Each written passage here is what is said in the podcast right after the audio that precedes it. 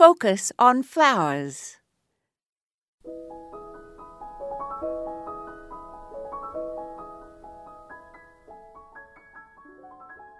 Lavender is a well loved herb. It looks good in the landscape and has an unforgettable fragrance.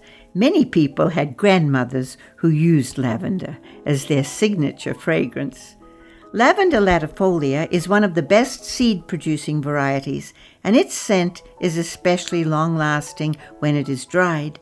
Lavender angustifolia is called the true English lavender.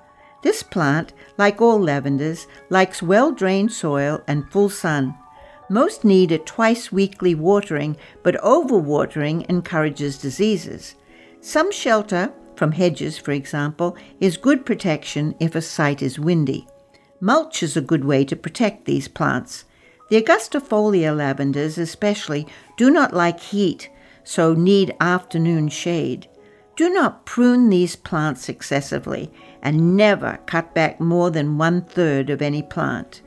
The dentates and intermediates only need the old flowers removed and a light haircut. They do not like strong manures but enjoy compost and bone meal.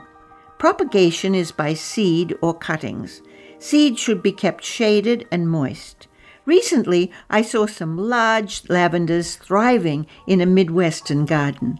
The variety, aptly, was phenomenal. This is a good lavender to grow in the Midwest. This is Moya Andrews, and today we focused on lavender.